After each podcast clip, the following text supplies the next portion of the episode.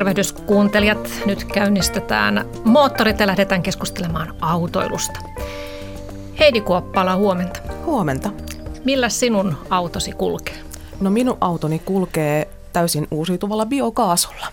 Ja miten se on toiminut se biokaasun käytössä? Oikein hienosti. Mä olen ajanut nyt kaasuautolla kaksi ja puoli vuotta kolmella eri autolla ja olen erittäin tyytyväinen kaasuautoilija. Ja mun autolla ajaa noin 450 kilometriä täydellä kaasutankilla ja lisäksi siellä on vielä pieni bensiinitankki sitten varalla laajentamassa sitä käyttösädettä niille alueille, jossa ei sitten ole kaasun tankkausasemaa tällä hetkellä. Eli, eli niin, niin, se on oikein, oikein niin, niin, joustava tapa liikkua tällä hetkellä, ottaen mm. huomioon tietenkin nämä niin tankkausaseman verkoston rajoitteet tällä hetkellä. Sinänsä vastauksesi ei yllätä, koska olet siis äh, energiayhtiö Gasumin liiketoimintapäällikkö ja, ja tuota, te tuotatte jätteistä biokaasua ja tuotte myös maahan maakaasua. Ja Gasumhan on valtion omistama yhtiö. No entä sitten VTTn tiimipäällikkö Mikko Pihlatie, sinähän työksesi tiimisi kanssa tutkit sähköajoneuvojärjestelmiä, niin onko sinulla sitten sähköauto kotona? No ei ole vielä. Et rivitalon pihassa seisoo 15 vuotta vanha dieselauto ja tankissa on kyllä tällä hetkellä nestemyytä, eli, eli puhdasta biopolttoainetta. Mutta että vanhalla tällä hetkellä mennään ja tietysti autonvaihto on vähän mielessä. Mm. Heidi Koppala ja Mikko Pihlatie, millaista murrosaikaa me tällä hetkellä eletään automarkkinoilla? No mä oikeastaan itse voisin kuvata sitä sillä tavalla tuolta autokaupan näkökulmasta, että teen hyvin paljon yhteistyötä autoliikkeiden kanssa. Ja kyllähän siellä tällä hetkellä on huomattu se, että, että kuluttajat ovat hyvin hämmentyneitä. Ö, uusia autoja myydään huomattavasti vähemmän kuin esimerkiksi viime vuonna. Ja se johtuu hyvin pitkälti siitä, että, että kuluttajat eivät uskalla tehdä ostopäätöksiä tässä aika sekavassa markkinatilanteessa – he ovat hämmentyneitä ensinnäkin siitä, että, että mikä on se oikea käyttövoimaratkaisu tällä hetkellä. Monet kuluttajat on jäänyt odottelemaan, että, että tulevatko uusien teknologioiden hinnat laskemaan ja jäävät odottelemaan sitten parempia aikoja. Ja toisaalta taas tämä auto, autovero keskustelu ja kaikki, kaikki siihen liittyvä niin vaikuttaa totta kai siihen, että, että minkä, miten houkuttelevana ja miten, niin kuin, miten varmana tämän ää, tilanteen kuluttajat näkee tällä hetkellä sitten ostopäätösten tekemisellä. Et, mm. et kyllä eletään hyvin niin kuin, niin kuin haastavia niin kuin, ä, aikoja niin kuin kuluttajan näkökulmasta tällä hetkellä. Niin, eletään haastavaa ja sekavaa aikaa tässäkin Kyllä. mielessä, kaikessa muussakin. Mutta miten sä Mikko Pihlatie näet tämän tämänhetkisen murros? Niin voisi sanoa, että autoilla tai liikennealan mannerlaatat on kyllä liikkeessä ihan selkeästi nyt, että siellä on, on niin kuin teknologiapuolella tapahtuu paljon ja nyt jos katsotaan vaikka ihan viime viikkoina, esimerkiksi Saksan autoteollisuuden ihan niin kuin veturiyrityksiltä on tullut tällaisia ilmoituksia, että seuraavan kolmen, neljä, viiden vuoden aikana vähennetään merkittävästi työvoimaa autoteollisuudesta. Eli siellä on samalla ensi vuonna tulee niin kuin markkinoille merkittävä määrä uusia täyssähköautomalleja, ladattavia hybridiautomalleja. Eli se niin kuin tarjonta, markkina kehittyy nyt erittäin isolla vauhdilla.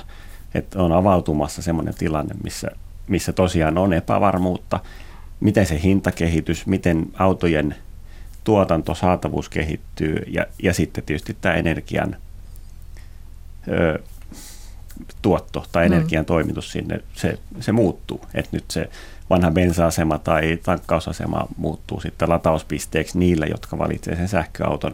Ja siellä on nyt monia eri tekijöitä, jotka vaikuttaa sitten siihen kokonaisuuteen, kuluttajien valintoihin, myös ammattiliikenteen valintoihin. Mm.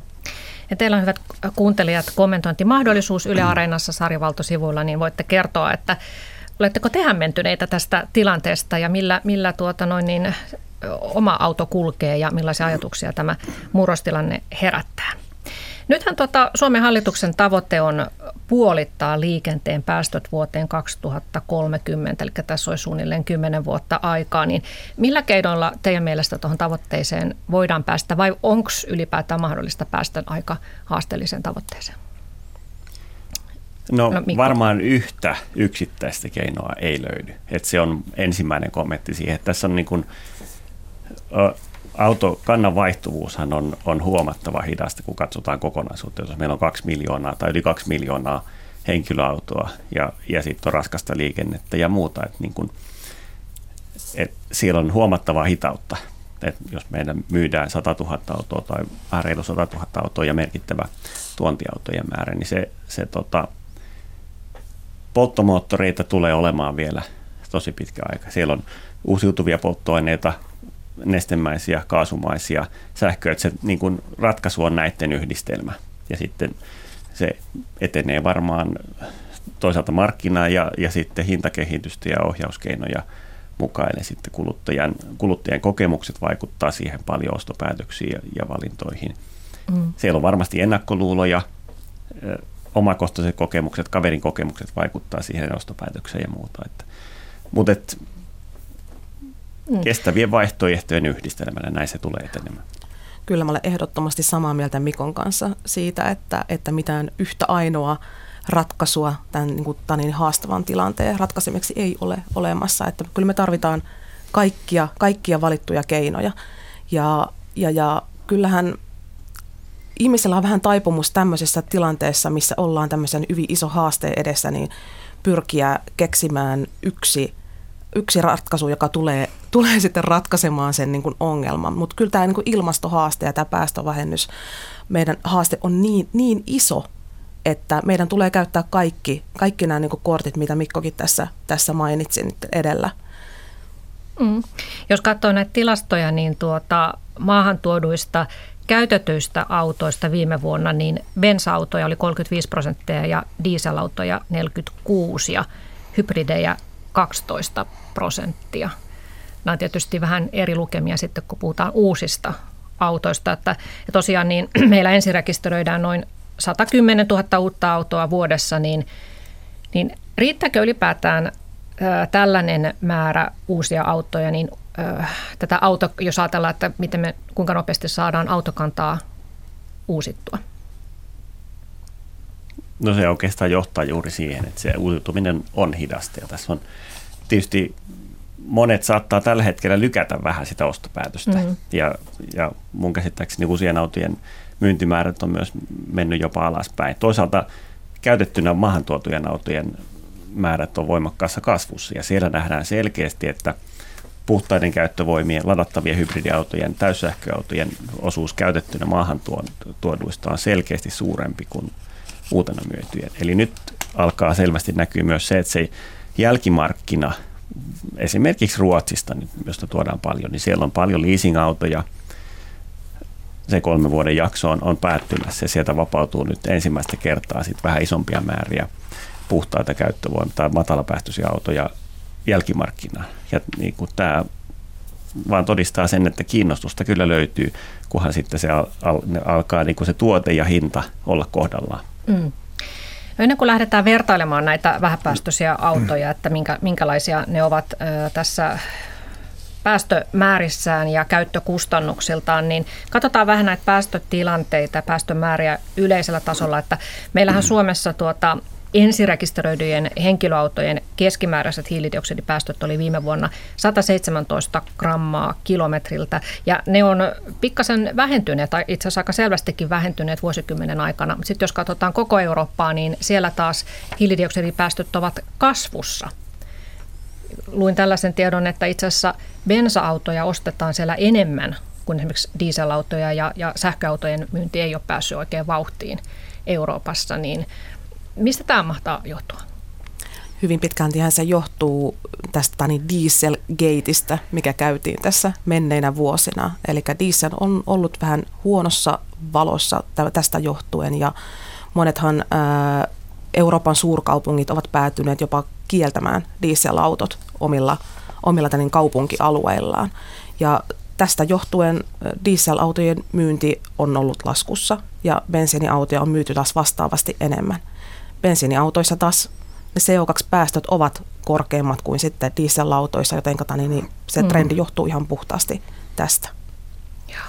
Toisaalta voisi myös niin kuin todeta, että useimmat ladattavat hybridiautot tai hybridiautot ovat nimenomaan bensahybridejä. Et sitten jos niin kun ladattava hybridi ottaa isompaa osuutta, niin se, se sitten silloin kun ei ajeta puhtaasti sähköllä, niin sitten siellä on käytössä todennäköisesti tai useimmiten bensa. Mm. Ja Euroopan tasolla myös suurten katumaastureiden myynti on kasvanut viime vuosina, mikä ehkä näin ilmastonmuutoksen aikoina kuulostaa hiukan erikoiselta valinnalta. No ensi vuonna tulee voimaan uudet EU-säännöt, joiden mukaan autovalmistajien kaikkien autojen keskipäästö ei saisi ylittää 95 grammaa hiilidioksidia per kilometri. Niin mitä tämä tarkoittaa automarkkinoilla? Että aika paljon tiukentuu nämä, nämä tuota, päästörajat. Auto, auton valmistajathan ovat nyt ison haasteen edessä oikeasti ja ja EUhan ohjaa näillä, näillä tavoitteillaan siihen suuntaan, että, että näiden autonvalmistajien malliston, myydyn malliston keskiarvopäästöt pitää ylittää, alittaa tämän tietyn niin kuin asetetun rajan. Ja mikäli se raja asetettu raja ylittyy, joutuvat autonvalmistajat maksamaan, maksamaan ää, ää, korvauksia jokaisesta tämän niin kuin, tämän, niin, ää, rajan ylittävästä autosta. Eli tällä tavalla niin kuin on pyritty auton valmistajia nytten ää, ohjaamaan, ää, ohjaamaan ää, valmistamaan, valmistamaan ää, pienipäästöisiä autoja. Ää, tässä tarkastelutavassa on vain se pieni haaste, että, että siinä mitataan vain ajoneuvon pakoputken päästä tulevia CO2-päästöjä. Ja tällä tarkastelulla niin, niin, niin, niin autonvalmistajat ö, on, on ohjattu ö, suuntaamaan heidän niin kuin tuotekehitysinvestointejaan nyt pääosin niin sähköajoneuvojen tuotantoon. Ja tästä johtuen sekin, mitä Mikko mainitsi tässä alussa, että ensi vuonna tulee valtava määrä uusia sähkökäyttöisiä ajoneuvoja markkinoille, niin johtuu nimenomaan, nimenomaan tästä. Eli näiden sanktioiden, sanktioiden vuoksi niin, niin, niin, niin nyt tuotekehitysinvestoinnit suunnataan mittavissa määrin sähköajoneuvojen tuotantoon. Mm. Niin tässä varmaan autovalmistajat on aika pakkoraussa juuri tämän mittaustavan takia, että jos ne eivät alita tätä, mm. tätä tai jos ne ylittävät tämän, tämän hiilidioksidirajan, niin, niin sitten puhutaan jo ihan kannattavuutta uhkaavista miljardisakoista. Ja tosiaan kun sähköauto on sitten kaiketi ainoa, joka sieltä pakoputken päästä ei päästä niin kuin näitä päästöjä. Että se on niin, että biokaasukin, joka sinänsä on päästötön, niin se kuitenkin lasketaan maakaasuksi näissä mittauksissa, Kyllä, koska siellä seassa on myös sitten maakaasu. Niin, siellä on käytännössä kaksi mm. paikallisesti tai nollapäästölähdettä on sähkö ja vety. Mm. Eli siellä on polttokennoauto on sitten se toinen. Mutta jos verrataan taas sitten sähköautoa ja vetyautoa tai polttokennoautoa, joka sekin on itse asiassa sähköauto. Siellä mm. nyt on vaan sitten se range extenderistä puhutaan tai ajomatkan pidennin, joka sitten voi ladata akkua tai viedä voi niin kuin sähköä sinne taajuusmuuttajalle, joka käyttää sähkömoottoria, niin, niin tota, vaihtoehdot on siinä. Niin. Ja sitten näistä kahdesta sähköauto on selkeästi niin kuin edellä siinä teknisessä kehityksessä kustannusrakenteen ja muun, muun tota, osalta, että se on markkinoilla selkeästi kypsempi ja valmiimpi vaihtoehto. Mutta eikö jos, jos niin kuin tavallaan ilmastoystävällisyyttä mm. ajatellaan, niin eikö näissä mittauksissa pitäisi ottaa huomioon se koko tuotteen elinkaari? Että esimerkiksi sähköautossa mun käsittääkseni tämä akkuteknologia on myös aika, aika paljon energiaa vievää. Ja on tietysti kyse myös siitä, että millä se sähkö on, tuotetaan. Toki, että siellä on, on tietenkin kaikkien ajoneuvojen tai autojen valmistaminen kuluttaa energiaa ja aiheuttaa päästöjä ja ympäristövaikutuksia. Et siellähän on, on kori, kaikki komponentit ja muut, mutta sitten aika paljon on keskusteltu ihan syystäkin siitä, että mikä on sen akun rooli ja, ja nyt niin kuin se kehitys menee siihen suuntaan, että akun energiasisältöä halutaan kasvattaa. Sehän on suoraan verrannollinen sitä ajomatkaan, eli siihen – siihen tota, suoritteeseen, mitä autolla voidaan yhdellä latauksella tehdä. Ja nyt meillä on autoja, missä on 50-70 kilowattituntia ää, akkukapasiteettia, jolla pääsee jo sen 400-500 tai jopa enemmänkin kilometrejä. Ja, ja miten akku on valmistettu, akkuvalmistusprosessi, niin sillä on tietysti merki, merkittävä vaikutus sille, sille hiilijalanjäljelle, siinä vaiheessa, kun auto otetaan käyttöön. Mutta näitä ei niin kuin huomioida tässä, no, tässä, tässä autovalmistajien... Joo, tietysti sitten se kokonainen kestävyysarviointi ajoneuvosta tai ylipäätään liikenteestä, niin sehän on erittäin toivottava kokonaisuus sitten. Ja nyt on jo nähtävissä on, on tota, elinkaariarvioita ja tutkimuksia siitä, että se, se akun hiljalanjälki, mitä, mistä puhuttiin pari-kolme vuotta sitten, niin nyt on jo merkittävää kehitystä. Mm. Tietysti riippuen siitä, että missä akku valmistetaan, mistä materiaaleista se on tehty, minkälaisella sähköllä tämä mm. akku tehdas toimii, että ollaanko sitten vaikka Kiinassa tai, tai Puolassa tai Norjassa, mm. jolloin on hyvin erilainen sähkön, sähkön tota, tuotantorakenne. Ja toisaalta sitten millä sähköllä ajetaan. Kyllähän kuluttaja voi halutessa valita sen vesisähkön tai tuulisähkön sitten kotimittaristaan tai liittymästään ja ladata puhdasta sähköä sinne akkuun. Mm.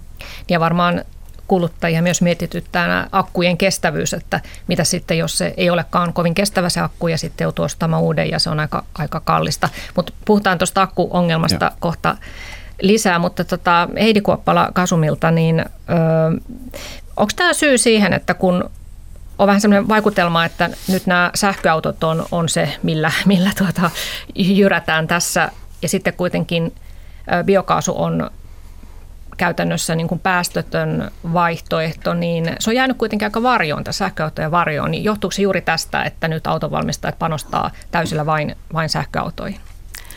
No osittain johtuu jo siitä. En nyt sanoisi, että autonvalmistajat panostaa täysin vain sähköautojen niin kuin tuotantoon.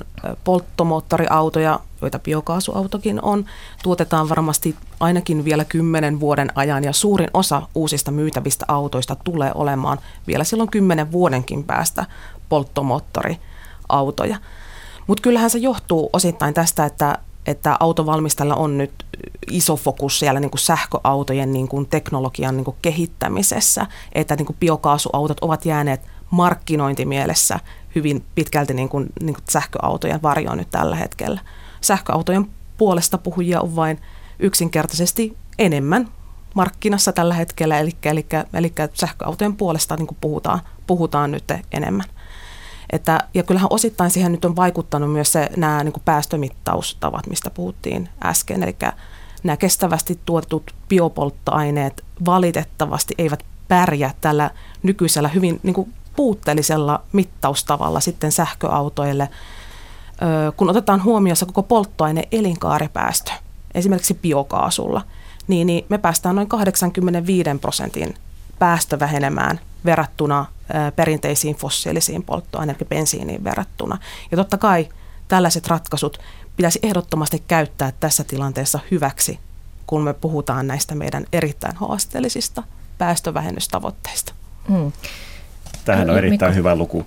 Samoin kuin vaikka se HVO, eli niin kuin toisen sukupolven biodiesel, niin se on se 90 prosenttia välitön päästövähenemä, CO2-päästövähenemä, mikä, mikä sillä saadaan. Että kyllä niin kuin, nämä on niitä ensimmäisen vaiheen tärkeitä toimenpiteitä. Ja kyllähän juuri tällä, jos nyt katsotaan auton hankintaa, niin kyllä se biokaasu tai kaasuauto on aika niin kuin edullinen ja kustannustehokas tapa vähentää päästöjä tällä hetkellä. Mm. Okei, mentiinkin tässä jo vertailemaan näitä päästömääriä, niin jatketaan siitä. Eli käytännössä siis se, että jos haluaa bensa- tai dieselautolle vähäpäästöisen vaihtoehdon, niin tarjolla on tosiaan biokaasuautoja ja sitten on näitä sähköautoja ja uusiutuvaa dieseliä ja, ja etanolia. Niin Ennen kuin aletaan vielä tarkemmin näitä vertailemaan, niin puhutaan tästä biokaasusta, kun täällä on biokaasun edustaja paikalla, että mistä, mistä tätä biokaasua siis käytännössä tehdään ja miten? Joo, me tehdään biokaasua paikallisesti Suomessa meidän kahdeksalla omalla biokaasulaitoksella. Ja lisäksi meillä on kolme kumppanilaitosta, joista me ostetaan biokaasukäyttöömme. Biokaasua voidaan tehdä kaikesta biohajovasta organisesta aineksesta – että hyvin pitkälti eh, meille tulee raaka-ainetta biokaasun tuotantoon esimerkiksi kaupan, kaupan biohajovasta jätteestä, syömäkelvottomasta ruokajätteestä, kotitalouksien erilliskerättyä biojätettä, elintarviketeollisuuden erilaisia hävikkieriä, sivuvirtoja. Lisäksi sitä voidaan tehdä puhdistamolietteistä. Ja tällä hetkellä me tuotetaan biokaasua niin paljon, että sillä kulkisi noin 35 000 kaasukäyttöistä autoa Suomessa. Kaasuautoja on tällä hetkellä 10 000, eli se nykyinen niin kuin kaasun määrä riittää hyvin näihin tarpeisiin.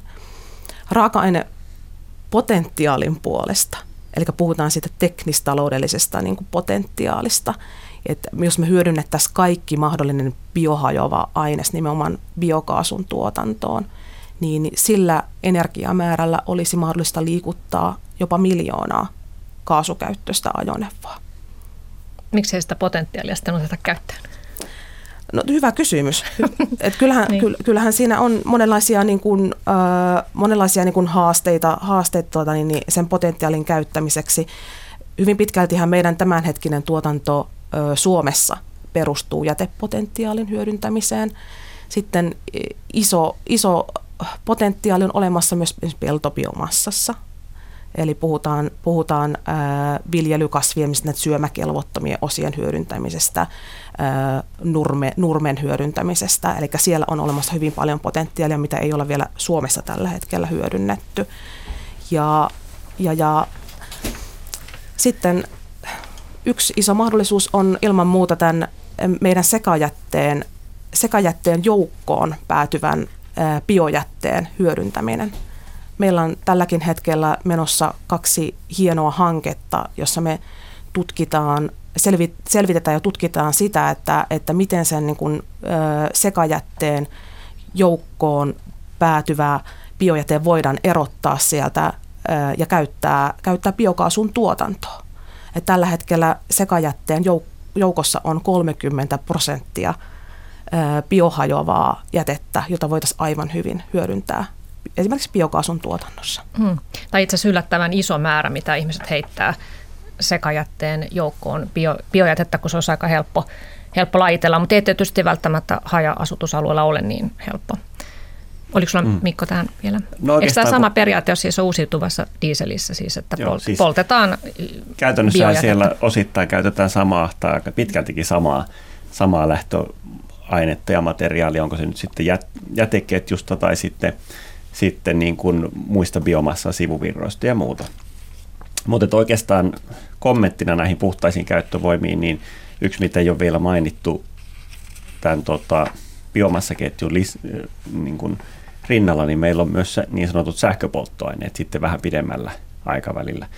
Eli nyt jos katsotaan koko liikennesektoria, niin meillähän niin kuin tieliikenne on iso, iso osa niin kuin energiankulutusta, mutta sitten meillä on meriliikenne, niin kuin suuret määrät rahtia ja, ja tavaraa ja ihmisiä kulkee meritse. Lentoliikenne käyttää suuren, valtavan määrän fossiilista polttoainetta koko ajan. Ja nyt jos haetaan biomassapohjaisia kestäviä polttoaineita koko liikennesektorille, niin sitten se niin kuin biomassan tarve nousee niin suureksi, että meillä tulee haasteita vastaan. Mm. Eli tämä sähköpolttoaineet sitten, sitten pidemmällä aikavälillä voi nousta hyvinkin tähän realistiseksi vaihtoehdoksi. Meillähän on liikenne, liikennemurroksen lisäksi samaan aikaan tapahtumassa energiamurros. Eli nyt sieltä tulee uusiutuvaa energiaa, eli se primäärinen kestävän energian lähde on tuo meidän aurinko tuossa vieressä ja se, siellä on sitten vesivoima, tuulivoima, suora aurinkosähkö, joiden kaikkien tuuli- ja tota, aurinkosähköhinnat menee koko ajan alaspäin. Nyt ollaan jo pian siinä tilanteessa, että se on se ilman tukiaisiakin kannattavin tapa tuottaa energiaa. Ja jossain vaiheessa sitten, kun uusiutuva energiatuotanto tehdään ehkä niin kuin rakennetaan niin sanotusti yli, niin sitten se ylijäämäenergia voidaan vaikka elektrolyysin kautta – kääntää vedyksi tai muiksi synteettisiksi sähköpolttoaineiksi. Eli siellä on elektrolyysi. Ja sitten me voidaan ottaa vaikka hiilidioksidia ilmakehästä ja sijoittaa sitä sinne polttoaineeseen, joka voi olla esimerkiksi sitten ihan tämän perinteisen kemian tekniikan Fischer-Tropsch-synteesin kautta semmoinen sähköpolttoaine, jota voidaan viedä sitten perinteisen tankkiin ja muuta. Mm. Eli tämä kanava saattaa sitten pikkasen pidemmällä aikajaksolla nousta ihan varten otettavaksi lisäksi tähän koko Joo. Ratkaisu on olemassa vielä, pitäisi saada käytäntöön mm. se sitten. No niin, eli puhumme siis mm. tulevaisuuden autoilusta ja tässä oli äsken äänessä Teknologian tutkimuskeskuksen projektipäällikkö Mikko Pihlatie ja lisäksi täällä on energiayhtiö Gasumin liiketoimintapäällikkö Heidi Kuoppala. Vielä tästä biokaasusta, että, että kun asiakas sitten siellä Gasumin asemalla tai jossain muulla asemalla niin tankkaa autonsa tätä biokaasua, niin, niin sieltä putkestahan tulee myös maakaasua, koska käytössä on vain yksi, yksi kaasuverkosto, niin meneekö se käytännössä sitten niin, että, että kun ihmiset tavallaan maksaa siitä biokaasusta, he valitsevat sen napin, että maksavat siitä enemmän, niin mitä enemmän ihmiset ostavat sitä biokaasua, niin sen enemmän sinne putkeen syötetään sitä biokaasua. Kyllä, pitää täysin paikkaansa. Kaasumarkkinat toimii hyvin samalla tavalla kuin sähkömarkkinat. Anteeksi. Joo. Eli samalla tavalla kuin ostaa esimerkiksi, jos haluaa tukea tuulisähkön tuotantoa, niin Kyllä. niin maksaa sitten siitä, vaikka todellisuudessa se sähkö ei välttämättä tule sieltä tuulivoiman puolelta. Joo, kyllä. Eli puhutaan tämmöisestä niin kuin tase, tasemenettelystä, eli, eli äh, me huolehditaan siitä, että, että verkostossa on kokonaisuudessaan äh, niin paljon biokaasua, kuin meidän asiakkaat sieltä asemilta sitä ostaa. Eli, eli ihan samalla lailla kuin asiakas tekee sopimuksen nimenomaan tuulisähköstä, niin, niin, niin, niin ei hänelle tule omaa pistorasiaa kotiin, jossa tulee sitä tuulisähköä vain, vaan niin kuin puhutaan sitten kokonaisuudesta ja siitä verkostosta ja siitä tasehallinnan kautta tapahtuvasta sitten, sitten tämän niin hallinnasta. Mm. Joo. Tuota, tähän väliin kuuntelijalta kommentti, että tuntuu siltä, että yhden totuuden Suomeen ei tälläkään kertaa mahdu muuta totuutta kuin kallis sähköauto ja sen tarvitseman infran rakentaminen. Kaasuinfrasta puhutaan tuskin lainkaan. Akkuautojen valmistamiseen tarvittavat resurssit on aktiivisesti unohdettu, niiden riittävyys, hinta ja ympäristövaikutus. Mielestäni nurmipohjainen kaasutuotanto olisi kansantaloudellisesti ja maatalouden elinvoiman kannalta ainoa kehitettävä liike, liikenneenergian tuotantotapa. Mitä sanotte tästä? Hy- hyvä mielipide. ei, en, en voi olla eri mieltä missään mm. nimessä tästä, että, että niin kuin tässä keskustelussakin tuli ilmi, niin, niin niin, niin hyvin paljonhan sähköautoilusta puhutaan ja biokaasuautoilu jää, jää sen varjoon. Et biokaasuautoilussa on hyvin paljon käyttämätöntä potentiaalia meillä olemassa, mitä voitaisiin hyödyntää ja, ja, ja se on sellainen ratkaisu, joka on meillä käytettävissä jo nyt. Eli mm. meidän ei tarvitse odottaa minkään niin uuden teknologian kehittymistä, jos me jotta päästään hyödyntämään siitä ja, ja niin, niin tekemään hartiavoimin töitä sen meidän haastavan päästövähennystavoitteen tänne saavuttamiseksi. Nämä on ratkaisuja, joita meillä on jo nyt tällä hetkellä käsissä. Mm, aivan, ja mikä tahansa pensauto on muutettavissa kaasuautoksi. Aika pienellä summalla puhutaan siitä kohtaa lisää, mutta otetaan nyt vielä Mikko Pihlatie tämmöinen ö, tiivistelmä siis siitä, että kun meillä nyt on siis biokaasusähkö ja hybridiautoja ja etanoliautoja ja uusiutuvaa dieselautoa, niin mikä tutkimusten mukaan on päästöiltään kaikista ympäristöystävällisin vaihtoehto. Jos pyrittäisiin tarkastelemaan ihan tätä kokonaisuutta, ei pelkästään sitä käyttövoimaa. Aika tai voi, voi, voit, sä, voit sä tietysti eritelläkin, jos, tietysti jos haluat. Paljon on käyty tätä vertailua sitten sähköauto, diesel mm. tai polttomoottoriauto, ja kyllähän siinä sitten, sitten tota se sähköautoilun päästö on hyvin, hyvin paljon sidoksissa siihen säh- käytetyn sähkön määrään, määrään tai laatuun tai ja muuhun. Että kuten jo vähän tuossa sanoinkin, niin se, se tota, akuvalmistus, ja, ja siellä oli äskeisessä kommentissakin oli paljon asioita, joihin moni voisi tarttua tai, tai mm. lähteä keskustelemaan, mutta se hiilijalanjälki valmistusvaiheessa, ja siellä on paljon asioita, minkälaiset materiaalit siinä akussa on, missä ne on valmistettu, miten, miten sanotaan se niin kuin, koko toimitusketju ja valmistusketju toimii, kierrätys ja niin poispäin. Mutta että viimeisten tutkimusten mukaan niin siellä on niin kuin jo noin puolitettu se hiilijalanjälki muutamissa vuosissa, eli akuvalmistuksesta tuleva. Ja, ja, jos, ja kun mennään sitten vaikkapa vaikka pohjoismaiseen puhtaaseen sähköön valmistuksessa. Mikä on sen akun valmistuksen kestävyys ja koko arvoketjun kestävyys, seurattavuus ja jäljitettävyys niin poispäin. Nämä on ihan oleellisia kysymyksiä nyt kun seura- siirrytään tavallaan siitä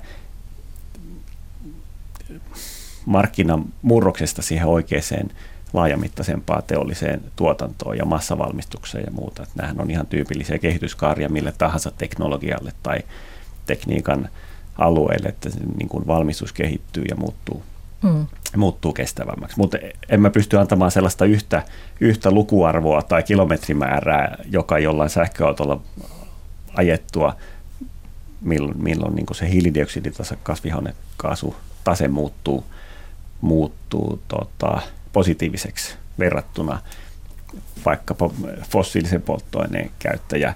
Toki jos siellä on sitä niin kuin biodieseliä tai biokaasua tankissa niin, tai säiliössä, niin sitten se, se tota, yhtälö muuttuu edelleen. Että tässä on hyvin paljon tekijöitä. Kuluttaja voi valita sen sataprosenttisen uusiutuvan sähkön sinne omaan kotiliittymäänsä, josta sitä sähköautoa ladataan kotona. Ja kyllähän silloin ladattava hybridi on varmaan se, millä päästään sähkölajamisessa nopeimmin siihen pieneen päästöön jos se oma käyttö on sellaista, että ajetaan vaikka kaupunkiajoa lyhyitä matkoja, jolloin sitä, sitä bensatankilla ajamista ei käytännössä tarvita. Eli siellä on pienempi akku, se voi olla 10 kilowattituntinen akku, jolloin kuitenkin sitä ajomatkaa helposti 50 kilometriä tai muuta. Mm. Arkikäytössä mm. hyvin, hyvin pienipäästöinen. Taas sitten, jos oman käyttö on sellaista, vaikkapa taksiliikenteessä, että ajetaan satoja kilometriä päivässä ja sinne löytyy sitten se pidemmän kantaman sähköauto, jota voi edelleen ladata sillä puhtaalla sähköllä, niin kyllä, kyllä siinä on taas sitten se suurin, suurin tota, päästövähennyspotentiaali. Ja, ja sitten toisaalta voisi ottaa tämän niin kuin energian käytön, liikente, liikenne, liikennesektorin kokonaisenergian käyttö, missä taas sitten se sähköauto on noin kolme kertaa energiatehokkaampaa kuin nämä, nämä niin kuin perinteiset käyttövoimat, polttomoottori tai muut. Että se, se on toinen aspekti tässä. Mm. Niin VTT on tehnyt tämmöisiä päästövertailuja, niin, niin tota, jotakin tuloksia sieltä varmaan on tullut, mutta nyt kuuntelin sinua, että ilmeisesti on aika vaikea sitten kuitenkaan sanoa ihan yksiselitteistä vastausta kuluttajalle, että mitä kannattaisi valita. Siihen vaikuttaa moni asia, muun muassa juuri se, että mihin, miten sitä autoa käyttää. Kyllä, siis sehän on, sitten jos otetaan toinen esimerkki vaikka joukkoliikenteestä busseista, joilla voidaan ajaa 250-300 kilometriä päivässä, niin siellä on tarkasteluja sitten taas, että se toteutuu hyvin nopeastikin, että, että tota, jo kuukausissa tai niin kuin vuodessa jostain 10-15 vuoden käyttöjaksosta, niin se tota, hiilitase kääntyy sitten positiivisesti, että se on ammatti, ammattiliikenteessä muutenkin tämä, tämä tota, ajosuorite ja, mm. ja, ja myös se niin kuin, ö, taloudellisuus siinä, että mikä on se hankintahinnan ja, ja toisaalta käyttökustannuksen balanssi, että se rakenne on erilainen. Heidi Kuoppa. Joo, Mikko hienosti muisti tuoda keskusteluun tämän julkisen liikenteen ja bussit. Pitää pitää mielessä se, että, että meidän niin kuin logistiikkaliikenne, eli raskaat ajoneuvot ja pakettiautot tuottaa myös näistä maantieliikenteen päästöistä merkittävä osa, 40 prosenttia. Hyvin pitkälti tämä päästökeskustelu on kulminoitunut näiden henkilöautojen ympärille ja kuluttajien ehkä hi, hi, hi, syyllistämiseenkin siinä mielessä, mutta, mutta usein keskustelusta unohdetaan tämä ammattiliikenne. Ja kun me puhutaan sitten näistä raskaista ajoneuvoista, niin, niin, niin, niin siellä ollaan ehkä vielä astetta haastavammassa tilanteessa näiden niin kuin tällä hetkellä tällä hetkellä käytettävissä olevien niin kuin, ö, ympäristöystävällisten vaihtoehtojen suhteen. Niitä vaihtoehtoja ei olekaan ihan vielä niin montaa käytettävissä kuin henkilöautoliikenteessä. Ö, yksi vaihtoehdoista, mitä voidaan, voidaan tällä hetkellä jo käyttää, on, on kaasupolttoaineet – nesteytetty maakaasu tai nesteytetty biokaasu, jotka, niin kuin, jotka mahdollistaa jo tällä hetkellä aika niin kuin merkittävän päästövähennyksen. Ja toki myös yhtä lailla niin kuin, ö, uusiutuva, uusiutuva dieseli on sillä puolella vaihtoehto. Ö, raskaan liikenteen sähköistymisessä menee varmasti vielä, vielä hetken aikaa. Siellä on haasteita totta kai niin kuin sen akku, akkuteknologian kanssa, tällaisen isojen ajoneuvojen liikuttamiseksi tarvitaan aika massiiviset akut ja totta kai ne painavatkin aika, aika, aika lailla sitten ja, ja niin tuottavat sitten omat, omat haasteensa sitten, sitten sen auton liikuttamiseksi.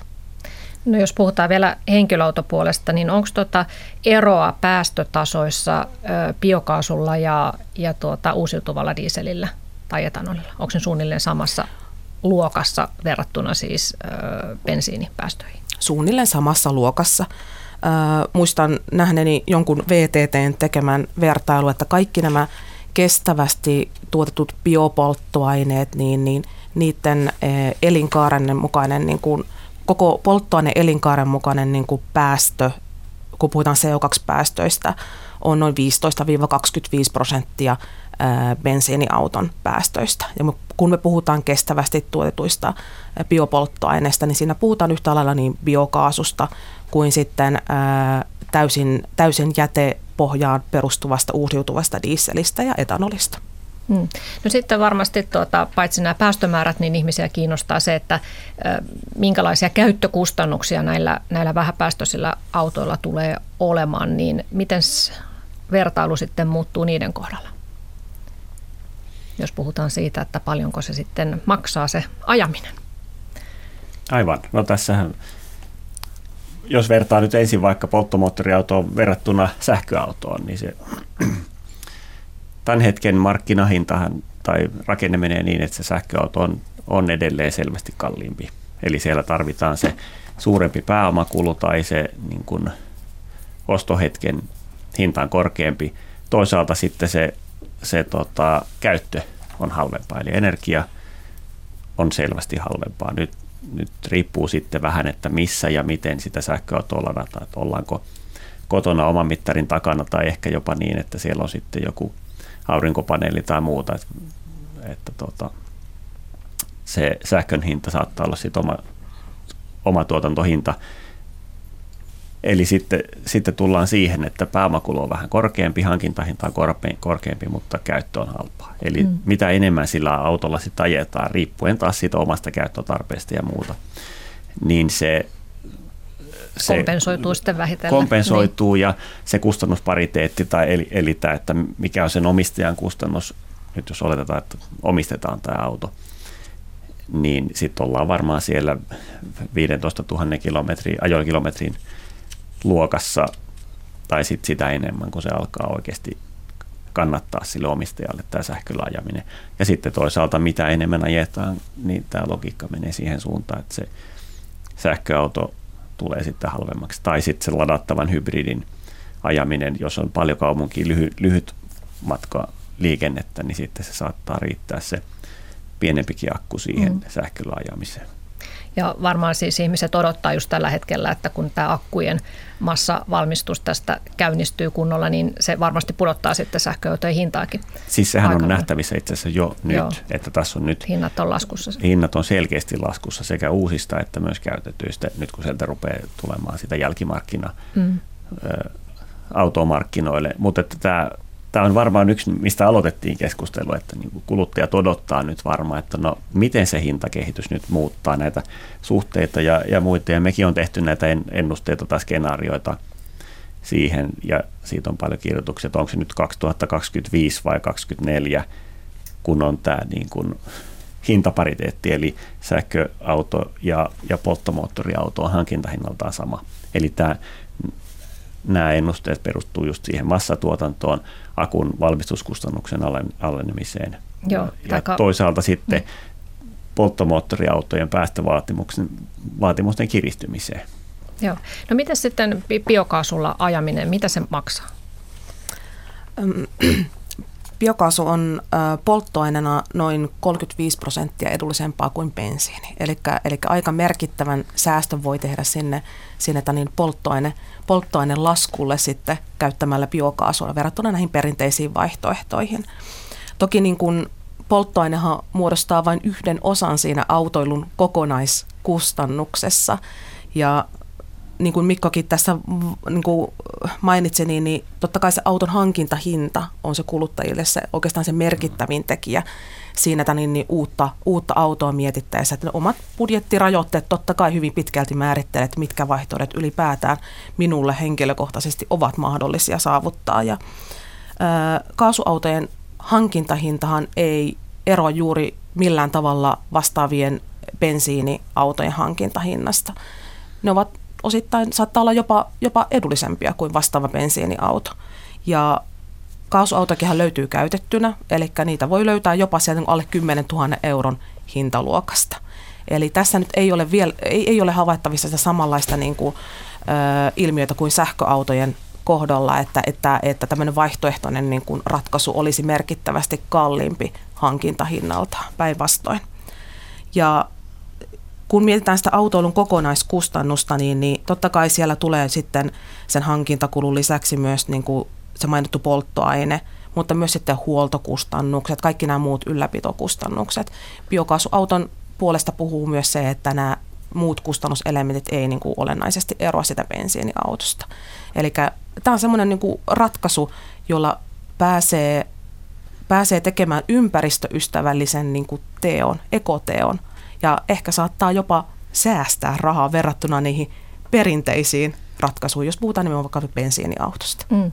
Joo, mä itse asiassa luin tällaisen tiedon, että jos hankkii vanhan keskinkertaisesti kuluttavan ajoneuvon tilalle vähäpäästöisen auton, siis minkä tahansa, joka, joka tota, päästää enintään 100 grammaa hiilidioksidia per kilometri, niin voi säästää polttoaine- ja verokustannuksissa helposti yli 1000 euroa vuodessa. Eli se on ihan ilahduttavaa, että, että siinä voi sitten tuota noin, niin jopa säästää rahaa. Niin meillähän verotuksessa on, on se päästökomponentti sekä autoverossa että ajoneuvoverossa. Ja, ja nyt nähtäväksi sitten tietysti jää, miten verotus niin kuin, kehittyy tulevina vuosina, mutta oikeastaan komppaa vähän tuossa niin käyttökustannuksissa sitä niin kuin kaasuautoa juuri tällä hetkellä. Että kyllä siellä on niin kuin selkeä polttoainekuluetu ja sitten sen niin kuin hankintahinta. Toki mallivalikoima on pienempi, mm. että kaasuautoja ei, ei niin kuin kuluttaja ei, sit voi, ei ole mistä valita ollenkaan niin paljon kuin polttomoottoreissa. Toisaalta taas kaasuautoissa ne kaasumallit löytyy näistä suomalaisille hyvin tutuista automalleista. Puhutaan sellaisista automalleista kuin Skoda Octavia, Volkswagen Golf, joista löytyy se kaasuversio myös, eli, mm. eli tämmöisistä kansanautoista. Eli niistä suomalaisten muutenkin suosimista tutuista automalleista löytyy myös se kaasuversio. Vielä yksi asia voisi tuoda tähän niin kuin siitä sähköautosta, että sehän on, jos katsotaan sitä voimallinen tai sitä teknistä ratkaisua, niin sehän on loppupeleissä hyvin yksinkertainen sitten, kun verrataan siihen polttomoottoriautoon, että se sähkömoottori ja, ja taajuusmuuttaja ja akku, niin se, siellä niin kuin komponenttien määrä vähenee ja itse asiassa se huoltokustannus, niin se ei tarvita öljyvaihtoja eikä tarvita vaihteiston huoltoja ja muuta, eli niin kuin se huollon määrä tippuu merkittävästi, että se on niin kuin yksi käyttökustannuksiin selvästi vaikuttava mm. asia. Että tuota, tietysti pissapojat ja tämmöiset niin kuin normaali, normaali jutut on ihan samoja, mutta että kyllä se lähtökohtaisesti on huol, niin kuin paljon huoltovapaampi tämä sähkö, täyssähköauto. Joo, että tässä on monta asiaa, mitä kannattaa ottaa huomioon.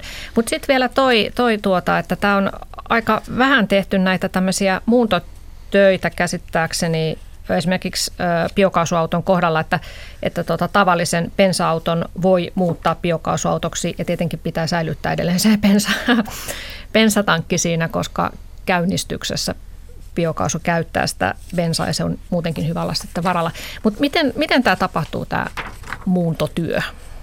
No, tai kä- mitä se maksaa? Joo, no käytännössä äh, lähes minkä tahansa bensiinikäyttöisen auton voi muuttaa myös äh, ka- kaasukäyttöiseksi. Äh, ja käytännössä siinä se konver- kaasukonversio tapahtuu sillä tavalla, että se autoon asennetaan kaasusäiliöt ja sinne äh, asennetaan sitten äh, kaasulletta niin syöttö- ja ohjausjärjestelmät. Ja teknisesti on, ei ole mikään niin kuin kovinkaan monimutkainen toimenpide. Maksaa käytännössä kuluttajalle noin 2000-4000 euroa. Ja tällä hetkellä hän, Suomen valtio tukee näitä kaasukonversioita tuhannen euron muuntotuella. Eli se todellinen kustannus sitten kuluttajille jää sinne 1000-3000 euron, euron luokkaan. Et toki näissä on se pieni haittapuoli, että, että kaasusäiliöt syövät sitten auton tavaratilasta osan. Ja aika monellehan sitä, se tavaratila on ihan tarpeellinen, tarpeellinen siinä autossa niin kuin arjen kulkemiseksi, että, että toki, että jos ei tarvitse sitä maksimaalista tavaratilaa, niin tähän on oikein, oikein niin kuin, niin kuin hieno vaihtoehto niin kuin mietittäväksi. Ja, ja hieno mahdollisuus nimenomaan tämän meidän niin kuin vanhan autokannan ää, päästöjen alentamiseksi. Jos me mietitään tätä suomalaista vanhaa autokantaa, meidän, meidän kolmen tonnin Toyotat, Toyotat, Toyotia ja niiden, tota niin, niin, ää, niiden tota niin, ää, päästöjä ja mahdollisuuksia niiden päästöjen vähentämiseksi, niin, niin, niin kyllä tämä on yksi hieno mahdollisuus, mikä on olemassa niiden autojen osalta. Joo, ja tuota, Traficomin tukea tähän muuntotyöhön, siis tuhat euroa, niin se on saatavissa vielä vuoteen 2021 asti. Ja myös jos muuttaa bensiinikäyttöisen henkilöauton toimimaan etanolilla, niin siihen on myös pieni avustus ö, luvattu. Mutta sitten sellainen kysymys, että jos, jos kaasuautolla tulee kolari, niin onko siinä vaara, että se, se tankki räjähtäisi? Ei, ei käytännössä. Öö, tässä kun puhutaan kaasusta, niin, niin yleensä ö, ihmisellä mielikuvat tulee sieltä grillaamisesta ja grillikaasusta. Tässä pitää tehdä, tehdä ero siihen, että, että niin liikennekaasuna käytettävä kaasu on eri kaasua. Se on metaania, lähes 100 prosenttista metaania. Ja, ja metaani äh, on ilmaa kevyempää kaasua, eli mikäli, mikäli sattuu tulemaan kaasuvuoto, niin, niin, niin se haihtuu ilmaan. Eli se ei jää sinne, sinne niin, niin tilaan, kuten tämä grillikaasu, putaani, joka on ilmaa raskaampaa kaasua. Ja totta kai niin kuin kaasuautot on teknisestikin rakennettu sillä tavalla, että kaikki turvaseikat on, on otettu huomioon siinä kaasusäiliöiden sijoittelussakin. Eli jos tulee peränä jo tilanne, niin, niin kaasusäiliöt liukuu siellä niin kuin alustarakenteessa eteenpäin. Lisäksi kaasun niin itsesyttymislämpötila on hyvin korkea. Se on noin 600 astetta, kun vertaisi näihin perinteisiin, niin kuin, ö, perinteisiin polttonesteisiin, bensiin ja dieseliin, joiden niin syttymislämpötila on siellä noin kahden ja puolen sadan asteen luokassa. Eli kaasua on hyvin, hyvin vaikea saada myös syttymään. Mm. No yksi sellainen käytännön asia, mikä varmaan ihmisiä mietityttää, on sitten se, että onko siinä ö, omalla alueella tankkausasema, mistä sitä kaasua voi saada. Että aika hyvinhän täällä Etelä-Suomessa on näitä pisteitä, mutta sitten Itä- ja Pohjois-Suomi on aika, aika autioita tämän suhteen. Kyllä. Joo, kyllä tämä on meidän niin kuin omienkin kuluttajatutkimusten mukaan ehkä se rajoittavin tekijä kaasuautoilulle tällä hetkellä. Suomessa on nyt tällä hetkellä noin 50 kaasutankkausasemaa. Ja, ja kyllähän se verkosto painottuu tällä hetkellä niin kuin etelä-läntisen Keski-Suomen alueelle. Pohjoisimmat kaasuntankkausasemat löytyy tällä hetkellä Oulusta. Ja Itä-Suomen verkostoa nyt ollaan parhaillaan rakentamassa, että me Gasumilla ollaan avaamassa Kuopion aseman ö, heti, heti alkuvuodesta. Eli vähitellen, vähitellen saadaan sitä verkostoa sinnekin, sinnekin rakennettua verkostohan kehittyy kovaa vauhtia. Että me rakennetaan Gasumilla henkilöautolla liikenteelle useita asemia vuosittain. Ja, ja verkostoahan rakentaa monet muutkin toimijat meidän lisäksi. Eli on paljon paikallisia toimijoita, joilla on tälläkin hetkellä menossa, menossa asemien rakennushankkeita. Energiavirastohan tukee, tukee asemien rakentamista, jakaa siihen infratukea ja ja tota niin, niin, mm, tälläkin hetkellä ää, siellä on nyt hakukierros menossa ja kulma paljon, paljon hakijoita on sinne, sinne tullut, eli tota niin, niin, muillakin toimijoilla on, on paljon nyt kiinnostusta ja innokkuutta kyllä tankkausverkoston rakentamiseksi. Mikko Pihlati. Niin, nyt kun tuli tämä uudet käyttövoimat ja tankkaaminen ja lataaminen puheeksi, niin tota, se on tietysti se käytön edellytys, että saadaan, saadaan tota, ajo energia autoon siirrettyä. Perinteisestihän se on huoltoasemilla diesel ja, ja bensa siellä, mutta et se, jos nyt verrataan vaikka sitä kaasua ja, ja sähköä, niin sähkön hieno etu on tietysti siinä, että useimpiin koteihin taitaa meillä sähkö tulla jo valmiiksi. Et sitten se, se ensisijainen sähköauton käyttövoima tai lataamistapahan on se, että ladataan kotona. Mm. Eli nyt siinä muuttuu se vähän se koko ajo, niin kuin ajattelutapa siitä, että miten autoa käytetään. Että se voi olla sille käyttäjälle sitten itse asiassa aika kivakin asia, että ei tarvitse enää välttämättä mennä sinne huoltoasemalle tankkaamaan, kun tullaan kotiin ja laitetaan töpseli seinään ja sitten aamulla, kun taas seuraavan kerran lähdetään, niin akku on täynnä. Ja tämä haja-asutus, haja-asutusalueen asia ja muuta, että niin kun on myös paljon keskusteltu siitä, että voiko haja-asutusalueella käyttää pidemmillä ajomatkoilla käyttää sähköajoneuvoa, sähköautoa.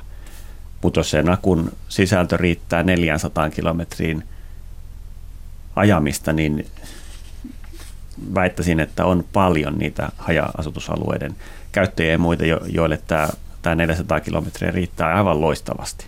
Ja sitten meillä tietysti rakentuu tämä pikalatausverkosto, asiointilataus, työpaikalla lataus ja kaikille näille voidaan sitten, sitten jatkossa varmaan nähdä se kehityskulku eteenpäin. Ja ihan vastaavalla tavalla Arahan myöntää tällä hetkellä taloyhtiöille avustuksia niin kuin kiinteistöissä lataamiselle ja tämä energiaviraston kanavoimatuki sitten kohdistuu paitsi kaasu verkostoon, niin sitten myös lata, sähköautojen lataamiseen, julkiseen lataamiseen, pikalataamiseen, sähköbussijärjestelmien lataamiseen ja niin poispäin. Hmm. No, verotus on yksi asia, mikä vaikuttaa myös näihin ratkaisuihin, että, että miten paljon veroa kohdistuu. Ja, ja tuota, tässähän on nyt työryhmä parhaillaan, valtiovarainministeriön työryhmä istuu parhaillaan miettimässä vähän pidemmällä tähtäimellä, että miten, miten autoverotusta muutetaan ja odotettavissa on ehkä että kun tämä murros aiheuttaa kustannuksia, niin niitä jotenkin tasataan ja toisaalta ehkä ohjataan ihmisiä valitsemaan ympäristöystävällinen ö, vaihtoehto. Mutta meillä näköjään ei ole aikaa puhua enempää verotuksesta, mutta jos otetaan tähän loppuun vielä tämmöinen yleiskatsaus, että mitä tässä on odotettavissa, että koska, koska me nähdään päivää, että bensa-autot kielletään? Uskotteko, että sellainen päivä vielä tulee? Tai että bensa-autojen arvo romahtaa niin alas, että ne sitä kautta sitten häviävät itsekseen?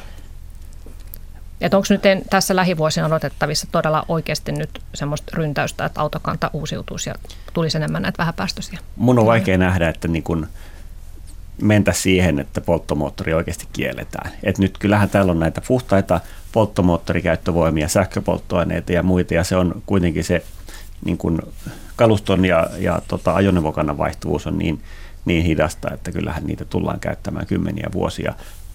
Tämä raskas liikenne, pitkät etäisyydet ja muut niin kuin kuljetukset, pitkämatkakuljetukset muut. Siellä on paljon alueita, jotka tuottaa merkittävästi liikenteen päästöjä, jossa pitää miettiä sitten se käyttövoima ja voimalinja ja, ja, ja moottoriratkaisut ihan erikseen, mutta että kyllä en mä lähtisi sille kieltämisen linjalle ainakaan itse, jos lä, jo, tota, sitä suunnittelisin, mutta kyllähän ne verotuksen ja, ja liikenteen kokonaisverotuksen ratkaisut ja, ja muut tällaiset, niin ne on tärkeitä uudistuksia ja pitää niin kuin katsoa sitä niin kuin ajoneuvokantaa ja tietysti myös niin kuin valtion taloutta ja siinä on paljon tämmöisiä elementtejä, jotka sitten nivoutuu paljon laajemmallekin alueelle.